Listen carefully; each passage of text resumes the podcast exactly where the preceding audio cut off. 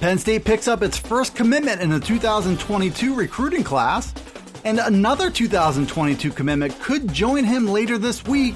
The Lions' All Big Ten Haul has a chance to be a large one in 2020, and Penn State is a consensus top 10 team in the preseason national polls. I'm Dustin Hockensmith from Penn Live. We'll break down those headlines coming up on the Penn State Update.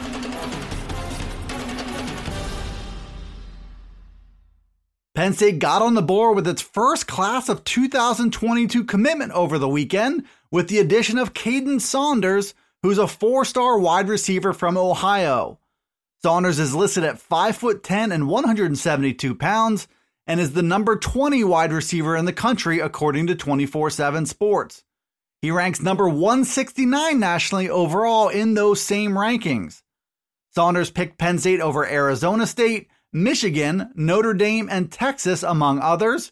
He told Blue White Illustrated that he just knew where he wanted to be and that he got along great with new wide receivers coach Taylor Stubblefield.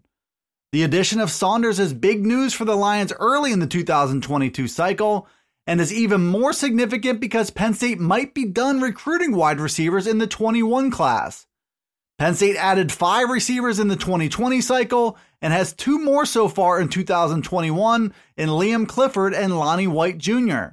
Opportunities are also up for grabs for the 2020 season and could see a number of other young receivers start to emerge this fall. The depth chart could go in any number of directions, and Saunders will be part of that process when he's set to arrive in 2022. The pipeline is full now and is getting fuller with Saunders who also represents Taylor Stubblefield's first big recruiting victory since he arrived at Penn State. Penn State added its first commitment of the 2022 recruiting cycle over the weekend in Kaden Saunders, a four star wide receiver from Ohio.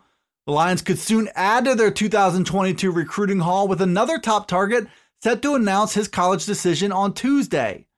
Jerry Cross is a four star tight end from Milwaukee, Wisconsin, who ranks number 8 at his position and number 203 overall in the 24 7 sports composite rankings. He will choose between Penn State and Wisconsin, and the early sentiment is that the Lions will go into Tuesday's announcement as the team to beat. Penn State owns all five of the predictions in Cross's 24 7 sports crystal ball. If those predictions hold true, Cross will be the second four star commitment of the class and the second who ranks among the top 250 players in the nation, according to 24 7 Sports. Penn State added two tight ends in the 2020 cycle and does not yet have a commitment in 2021. The hope is to land Cross to go with an early 2023 commitment from Mega Barnwell, who could also rank among the nation's best in his class. With the help of Mike Gesicki and now Pat Freiermuth, the Lions have been able to stockpile elite tight ends for the future. Cross could be the latest high profile addition when he announces on Tuesday. If national awards watch lists are any indication, Penn State could be due for a huge haul of all Big Ten picks for the 2020 season. Star linebacker Micah Parsons leads the team with five mentions so far, including the Maxwell, Butkus, Bednarik, Nagurski, and Lott Impact Trophy watch lists. But he's not alone in receiving that recognition which has Penn Live's Bob Flounders thinking big when it comes to all Big Ten awards. Flounders listed Penn State candidates from solid bets to don't be surprised to don't count out based on how likely he thinks they are to be named to all Big Ten teams this season. Parsons is joined by Pat Freiermuth, Journey Brown, and Shaka Toney in the most likely category.